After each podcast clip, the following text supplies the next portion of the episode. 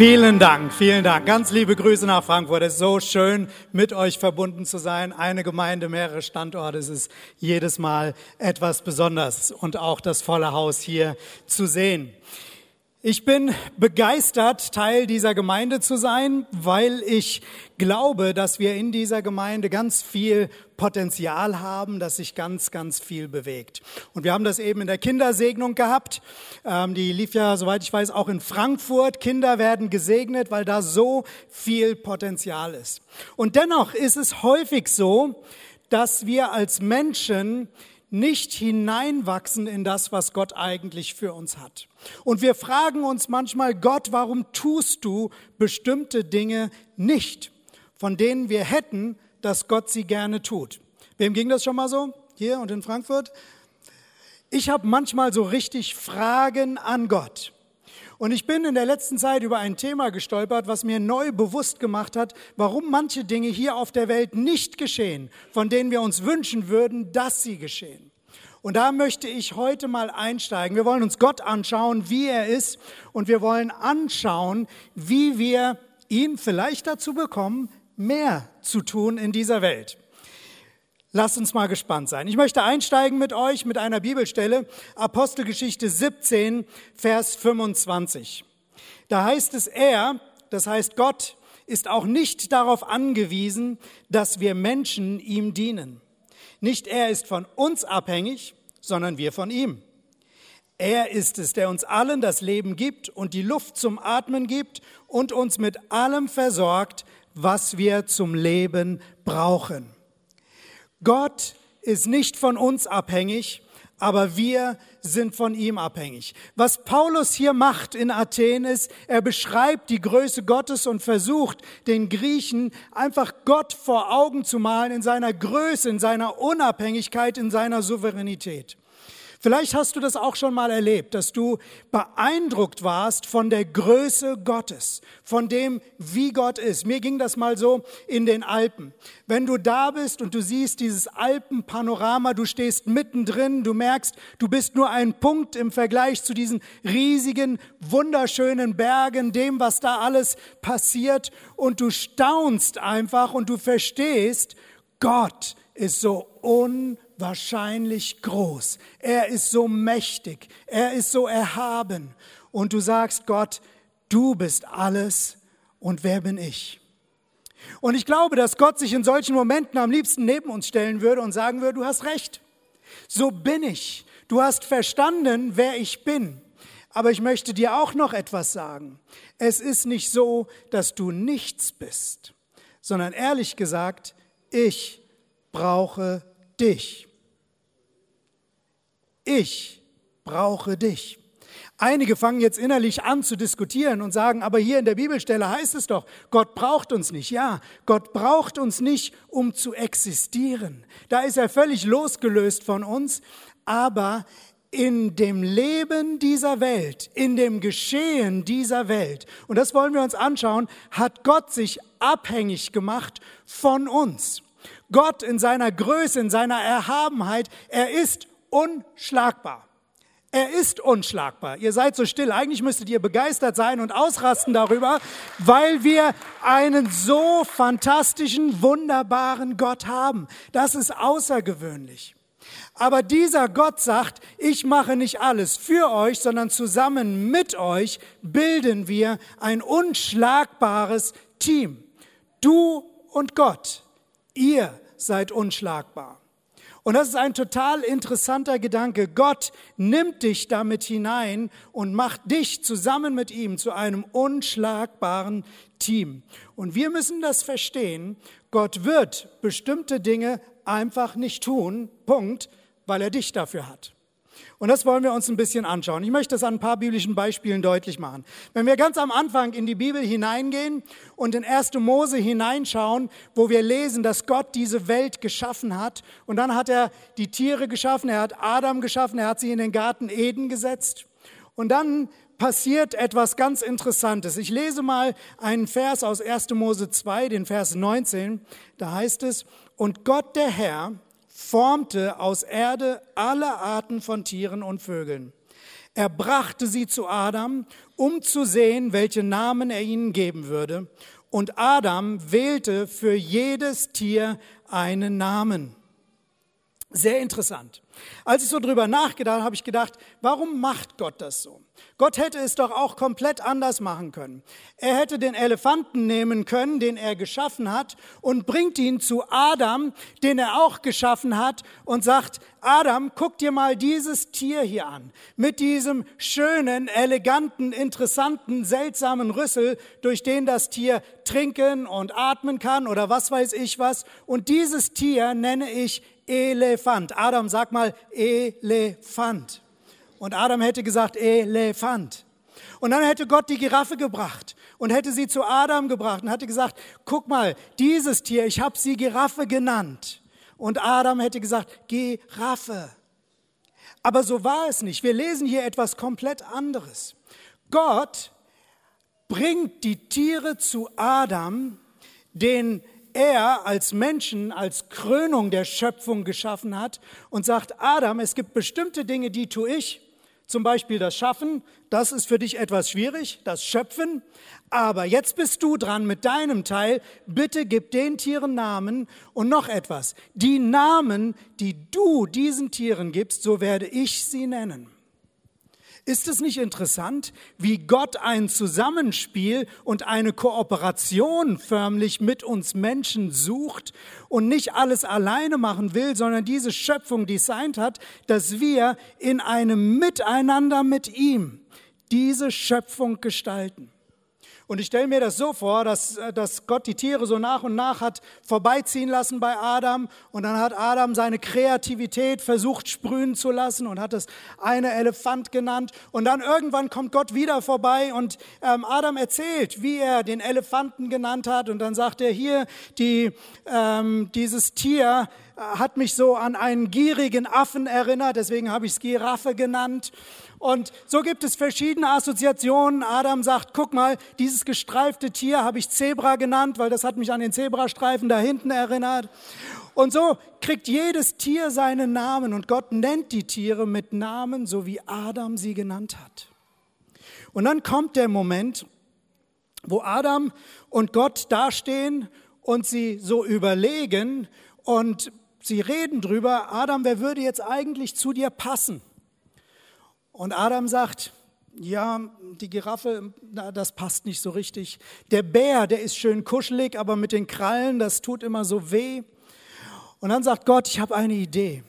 Und er legt Adam schlafen. Er gibt einen Tiefschlaf auf Adam. Und Adam schläft und Gott nimmt aus der Rippe, aus dem Innersten von Adam und er schafft die Frau. Und er formt sie. Und dann sitzt sie da, er haucht ihr Leben ein und dann wacht Adam auf und dann sieht er dieses wohlgeformte, schöne, neue Tier in Anführungszeichen, dieses neue Lebewesen und er sagt, wow. Und in dem Augenblick kam Gott gerade um die Ecke und er hatte nicht das Wow verstanden, sondern dachte, er sagt Frau und so habt ihr Frauen euer Namen bekommen.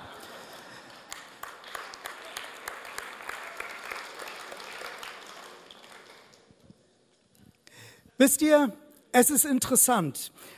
Gott gibt Adam und Eva, die er in seinem Bilde geschaffen hat, einen Wert und eine Würde für dieses Zusammenspiel mit ihm.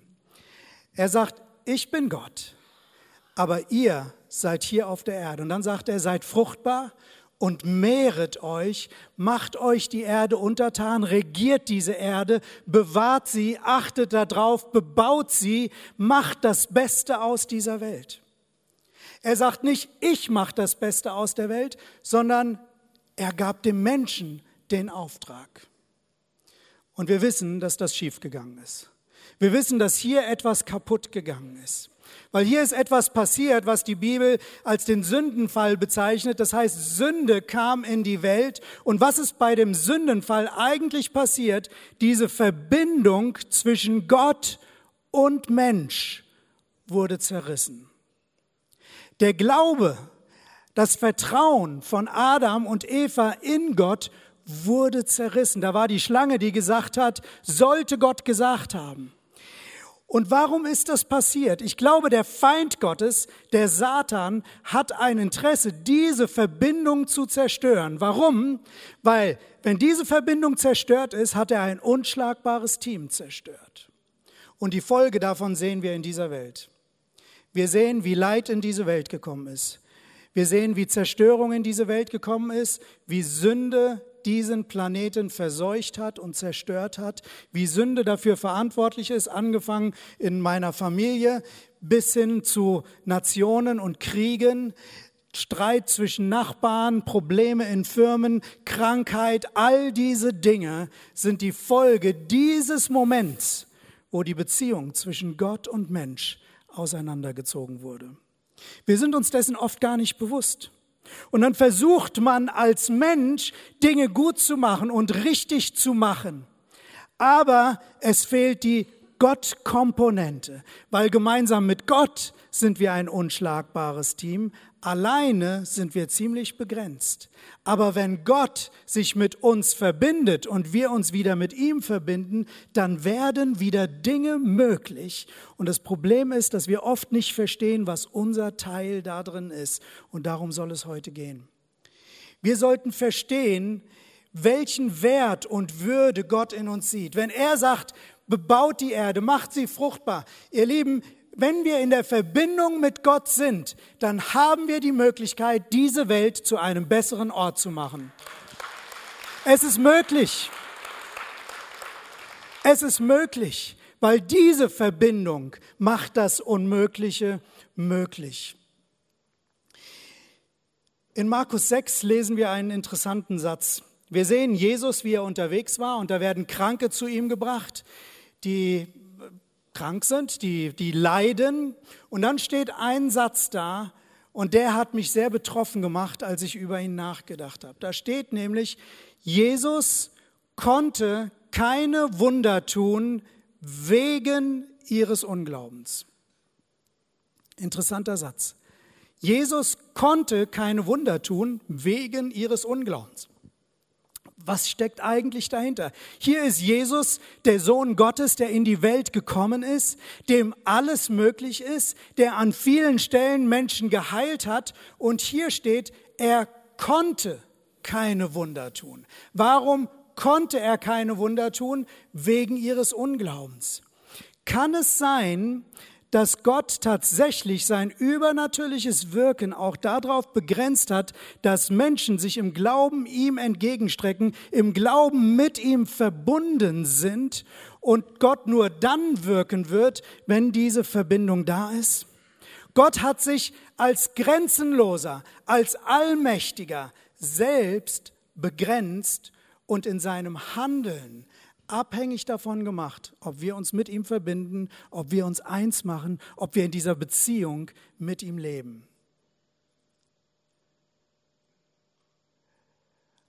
Als ich in den Alpen gestanden habe und ich dachte, ich kleiner, unwichtiger Punkt auf diesem Planeten, hatte ich noch nicht verstanden, wie Gott mich sieht. Weil Gott mich nicht als kleinen, unwichtigen Punkt sieht und genauso dich nicht als kleinen, unwichtigen Punkt auf diesem Planeten, sondern als einen Mann und als eine Frau, denen er Wert und Würde gegeben hat, im Zusammenspiel mit ihm einen großen Unterschied in dieser Welt zu machen.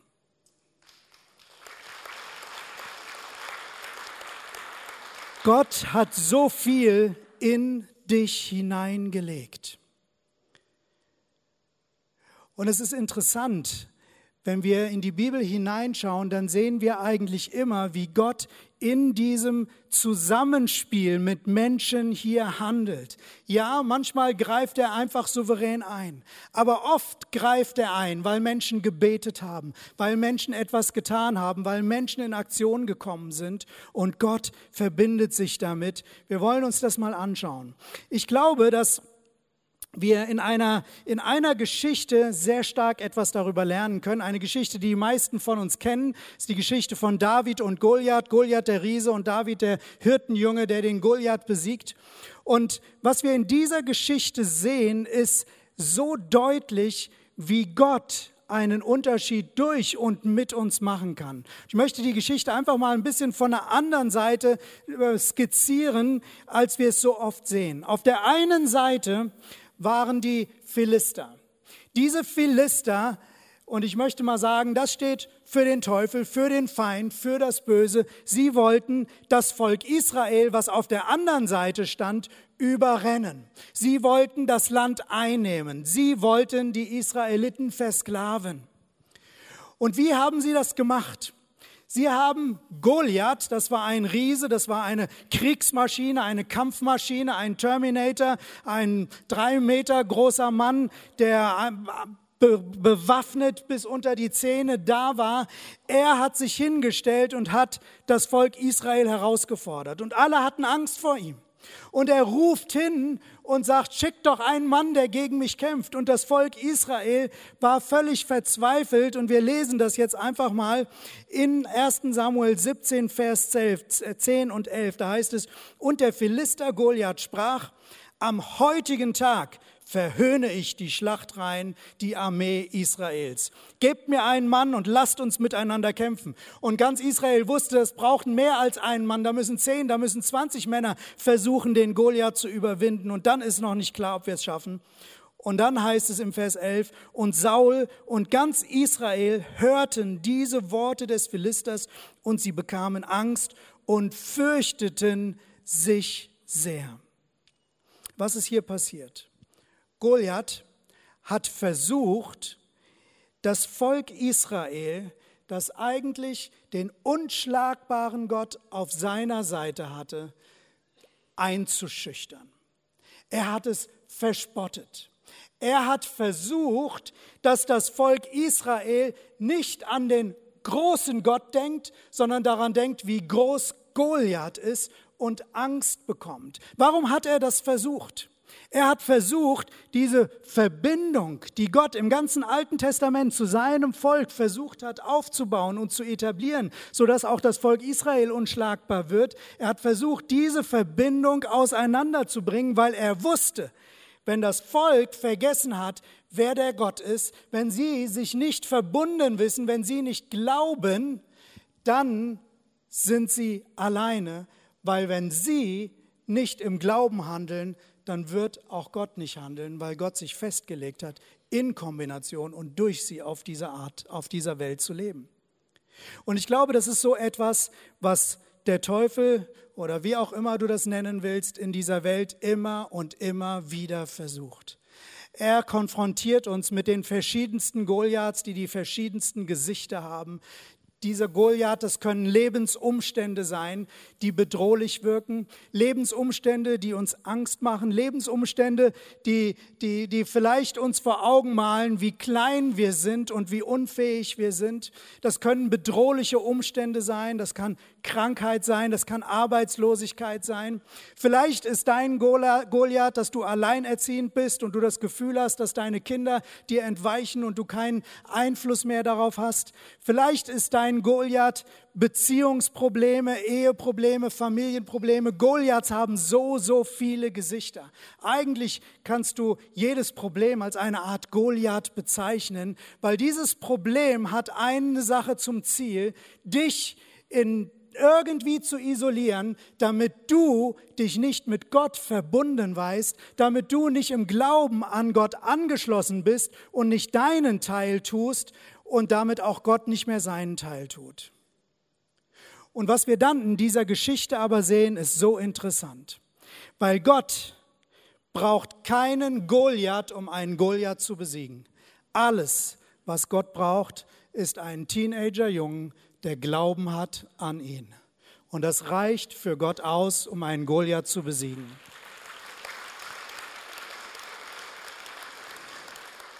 Und wenn alles ist, was Gott braucht, ein Jungen oder ein Mädchen mit Glauben, dann kann er das auch mit dir tun, um die Goliaths in deinem Leben zu besiegen. Da mag es noch so viele Goliaths geben, mögen alle Goliaths dieser Welt sich gegen dich aufstellen. Lass mich dir eins sagen, du und dein Gott sind größer und mächtiger und können gemeinsam alle Goliaths zu Fall bringen.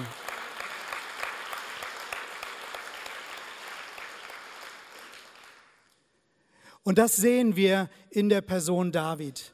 Wir sehen, wie David eine Art von Glauben hat, wie sie niemand anderen aus dem Volk hatte. Und wir werden uns anschauen, wie es zu diesem Glauben auch kam.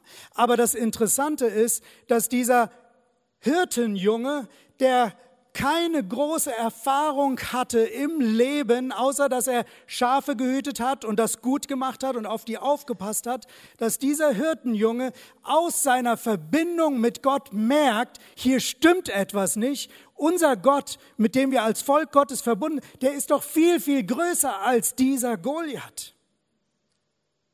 Und in diesem Denken macht er sich auf den Weg und er tritt Goliath entgegen und sagt, Goliath, du kommst mit Schwert, Lanze, Schild, du bist schwer bewaffnet, aber ich komme im Namen unseres Gottes. Und Gott wird dich in meine Hand geben. Und dann nimmt er seine Schleuder, er schleudert einen Stein und der Riese fällt tot um. Kurzfassung. Und diese Geschichte zeigt uns etwas von dem, was unsere Rolle ist, um die Goliaths unseres Lebens und die Goliaths dieser Welt zu besiegen. Da war dieser Junge, der gelernt hatte, Gott zu vertrauen. Das hat er gelernt, als er bei den Schafen war. Da hat er dann die Harfe gespielt, da hat er Lobpreis gemacht. Er hat seine Gottesbeziehung entwickelt in seinem Leben. Und diese Gottesbeziehung war die Grundlage für ihn im entscheidenden Moment, dann parat zu sein und zu sagen, ich trete diesem Goliath entgegen, weil ich weiß, aus der Gottesbeziehung heraus, aus meiner Anbetung heraus, ich weiß, wie groß mein Gott ist und ich weiß mich mit ihm verbunden und ich weiß, dass Gott am Ende den Sieg davontragen wird.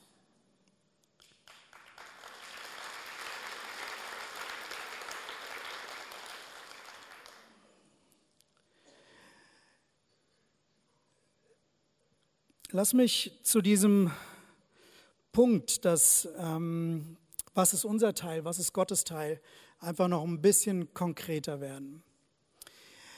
Zum einen müssen wir verstehen, dass Gott bereit ist zu handeln und dass er auch bereit ist, Großes zu tun, Wunder zu tun, aber er wird nicht unseren Teil machen. Wir müssen das wirklich verstehen. Gott wird nicht unseren Teil machen, sondern für unseren Teil müssen wir Verantwortung übernehmen. Zu mir kam mal ein Mann und hat zu mir gesagt, du, ich habe so für meine Ehe gebetet, aber Gott hat meine Ehe nicht gerettet. Und dann habe ich gefragt, sag mal, was hast du denn dafür getan, dass deine Ehe gerettet wurde? Ich habe dafür gebetet.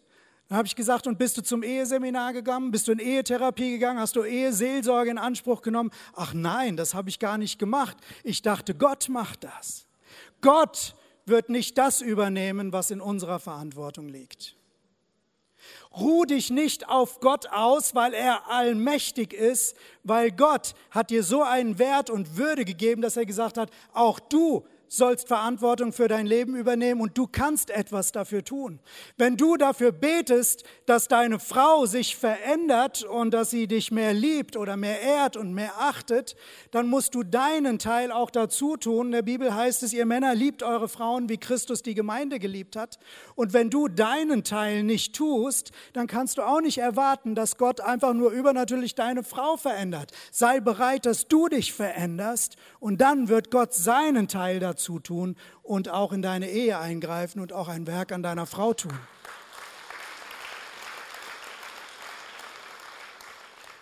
Übernimm Verantwortung. Übernimm Verantwortung. Gott wird nicht deinen Teil tun. Aber du darfst deinen Teil tun, weil Gott dir die Fähigkeit gegeben hat. Und hier kommt der nächste interessante Gedanke. Wir können das tun, was unser Teil ist, weil diese Dinge natürlich sind. Gottes Part ist übernatürlich, unser Part ist der natürliche. Bei David war es folgendermaßen. Er hat die Schleuder genommen und hat einen Stein reingelegt und hat die Schleuder geschwungen und dann den Stein losgeschossen.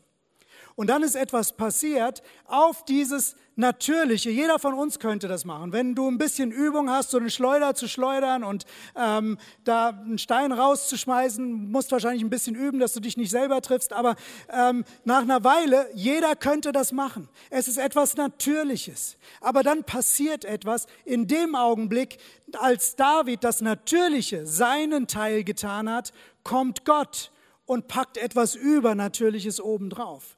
Dieser Stein, der war dazu da, um Schlangen zu vertreiben, die sich irgendwie an die, an die Schafe dran machen wollen oder wilde Hunde oder so etwas. Dieser Stein hätte so einen Mann normalerweise nie zu Fall gebracht. Aber Gott tut etwas. David macht das Natürliche. Er schleudert den Stein. Gott verwandelt übernatürlich diesen Stein in ein tödliches Wurfgeschoss. Und dass es übernatürlich ist, ist interessant auch zu sehen, weil wir lesen, dass Goliath nach vorne fiel. Normalerweise, wenn dich ein, Stirn, ein Stein trifft, dann wird es dich nach hinten werfen, wenn der sehr kraftvoll ist. Aber wir lesen, dass Goliath nach vorne fiel. Das heißt, er ist wie der Götze Dagon im Tempel vor der Bundeslade auf die Knie gegangen. Er ist nach vorne gefallen, weil es in der Bibel heißt, der, alle Knie müssen sich beugen vor dem lebendigen Gott.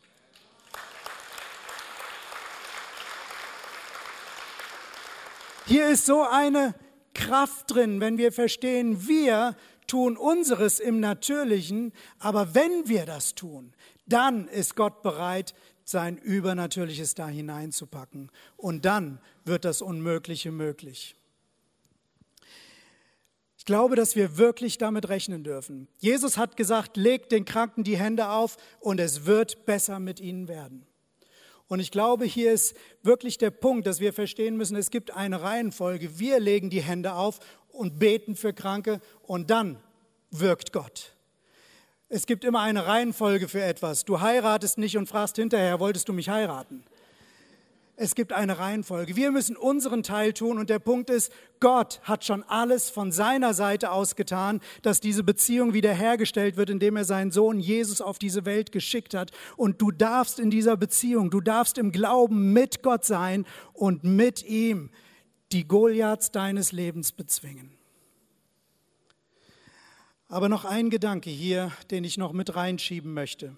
Wo hat David gelernt, diese Schleuder zu schleudern. Es war in den Jahren des Dienstes, als er seinem Vater treu gedient hat. Und mir ist etwas in der Vorbereitung so bewusst geworden.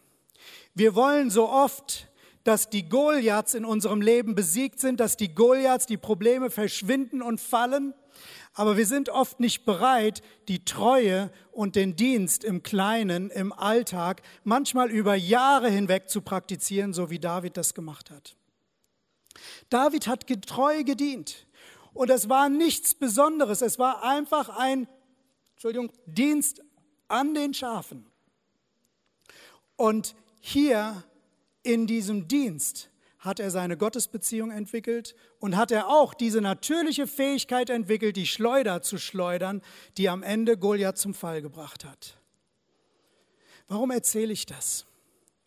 Ich glaube, dass wir oft dieses Leben alltägliche Leben gering schätzen. Wir wollen die großen, massiven Glaubenserfahrungen haben und Siege haben, aber wir vergessen, dass es die Treue ist und der Dienst des Alltags, der uns vorbereitet für das, was Gott wirklich mit uns vorhat.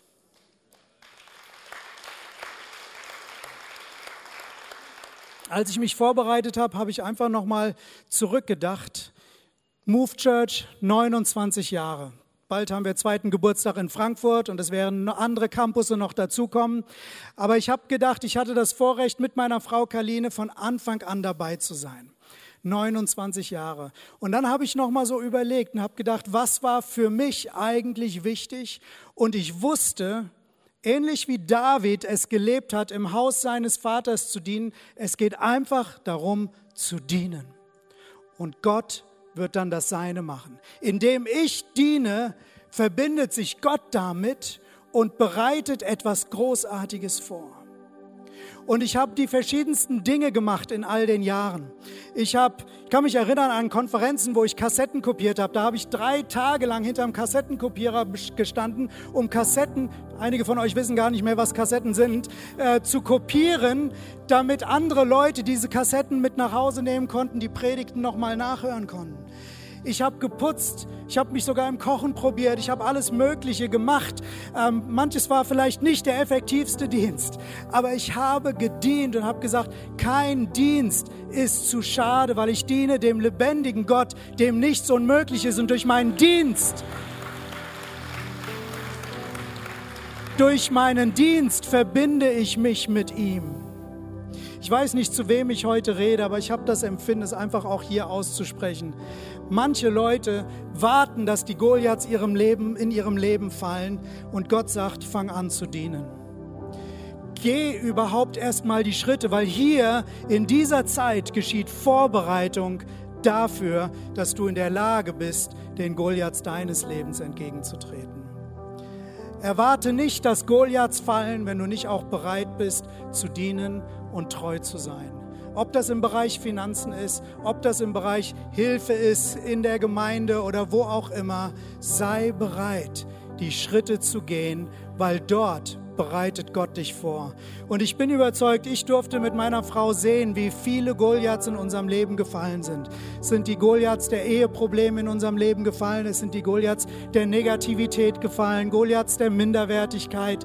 Und das alles würde ich sagen, ist im Rahmen der Gemeinde geschehen. Predigten, Kurse, Connect-Gruppen, Gemeinschaft, all das hat dazu beigetragen. Aber ich weiß, dass eine Sache ganz massiv dazu beigetragen hat. Und das war die Treue im Dienst.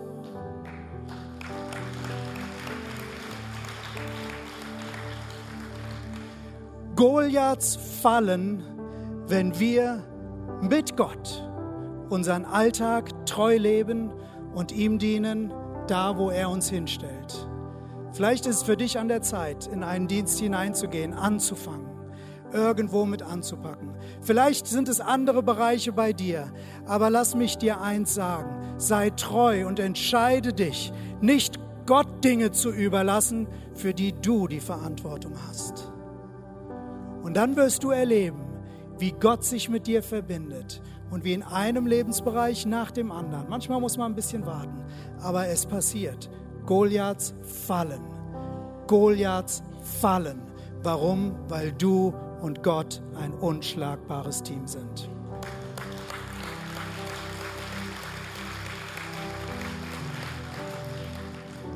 Ich möchte für uns beten und ich möchte euch hier und auch in Frankfurt einladen, für dieses Gebet einfach mal aufzustehen, dass wir vor unserem und zusammen mit unserem lebendigen Gott stehen. Und lass mich dafür beten, dass Gott diesen Glauben eines Davids wieder neu freisetzt. Aber dann möchte ich uns auch in eine Proklamation hineinführen, sodass die Goliaths in deinem Leben beginnen zu fallen. Lass mich anfangen im Gebet. Vater im Himmel, ich danke dir einfach, dass du uns einen Wert und eine Würde gegeben hast, zusammen mit dir diese Welt zu formen und zu gestalten. Danke, dass wir nicht Opfer in dieser Welt sind, sondern dass du dich mit uns verbindest und dass wenn wir uns im Glauben mit dir verbinden, dass das Unmögliche möglich wird. Herr, wir danken dir dafür. Und Herr, ich möchte dich jetzt einladen, dass du kommst und dass du uns hier am Livestream, in Frankfurt, wo auch immer wir sind, dass du uns mit diesem Glauben erfüllst und uns hilfst, dass wir uns im Glauben mit dir verbinden und den Mut haben und den Glauben entwickeln, dass die Goliaths in unserem Leben fallen werden. Und ich danke dir dafür, dass du uns stark machst. Und ich danke dir, dass jeder von uns sehen wird, dass Goliaths fallen. Und ich möchte jetzt einfach etwas vorsprechen und ich lade euch ein, nachzusprechen. Hier in Frankfurt im Livestream, proklamier es einfach für dein Leben. Herr Jesus Christus, du bist mein Herr und mein Gott. Mit dir zusammen bin ich unschlagbar. Und ich entscheide mich heute für diese Beziehung mit dir. Ich bin verbunden mit dir und mit dir zusammen werde ich mein Leben leben. Und mit dir zusammen werde ich den Goliaths meines Lebens entgegentreten.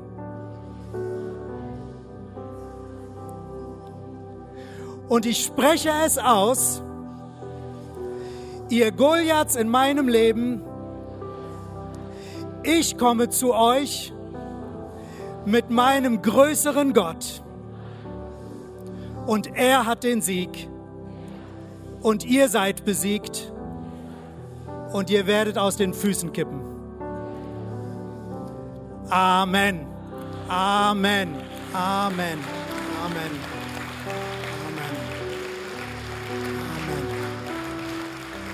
Amen. Ich glaube, es braucht diese Haltung, diese Perspektive.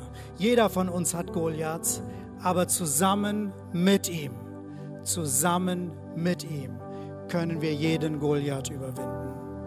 Nehmt noch mal einen ganz kurzen Augenblick Platz. Frankfurt hat schon zurück übernommen jetzt und ich glaube aber, dass dies trotzdem ein Moment ist für uns, die wir hier sind oder die, die am Livestream dabei sind, eine Entscheidung zu treffen, wenn du diese Entscheidung noch nicht wirklich getroffen hast, dein Leben mit Gott zu verbinden. Ich habe hier drüber gesprochen. Wir haben es eben gesagt, wir wollen diese Verbindung. Aber vielleicht hast du noch nie dein Leben wirklich in Gottes Hand gelegt. Vielleicht hast du diese grundsätzliche Glaubensentscheidung noch nie getroffen. Wir nennen das eine Lebensübergabe. Das heißt, man übergibt sein Leben an Gott. Man vertraut sein Leben Gott an. Und wir haben das jeden Sonntag hier, dass Menschen diese Entscheidung treffen.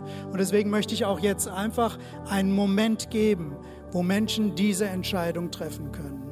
Und ich bitte euch jetzt einfach mal die Augen zu schließen, weil das ist ein persönlicher Moment für jeden Einzelnen vor Gott. Wenn du weißt, du bist heute hier und du hattest diese Beziehung zu Gott bisher noch nicht, aber du würdest gerne in diese Beziehung zu Gott eintreten, dann ist jetzt der Moment.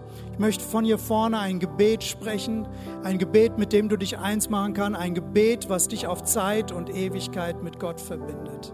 Und während alle die Augen geschlossen halten, einfach als Zeichen für mich und du kannst es auch als ein Zeichen für Gott sehen. Heb einfach da, wo du sitzt, jetzt kurz deine Hand als ein Zeichen, ich will mein Leben heute mit Gott verbinden. Heb jetzt einfach deine Hand. Dankeschön. Heb deine Hand. Dankeschön. Dankeschön, Dankeschön. Danke.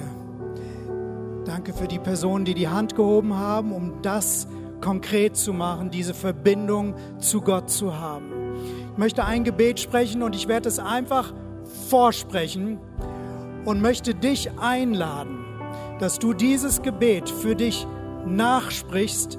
Es ist ein Gebet, mit dem du dein Leben in Gottes Hände legst und die Gemeinde zur Unterstützung kann dieses Gebet einfach mitbeten. Herr Jesus Christus, heute komme ich zu dir. Ich gebe dir mein Leben. Ich vertraue dir mein Leben an. Vergib mir meine Schuld. Nimm mein ganzes Leben. Das, was gut gewesen ist, und das, was nicht gut war. Und reinige mich und mach mich neu. Danke, dass du mir vergibst. Danke für ein neues Leben in der Beziehung mit dir. Danke, dass ich ab heute zu dir gehöre. Und ich spreche es vor der sichtbaren und unsichtbaren Welt aus.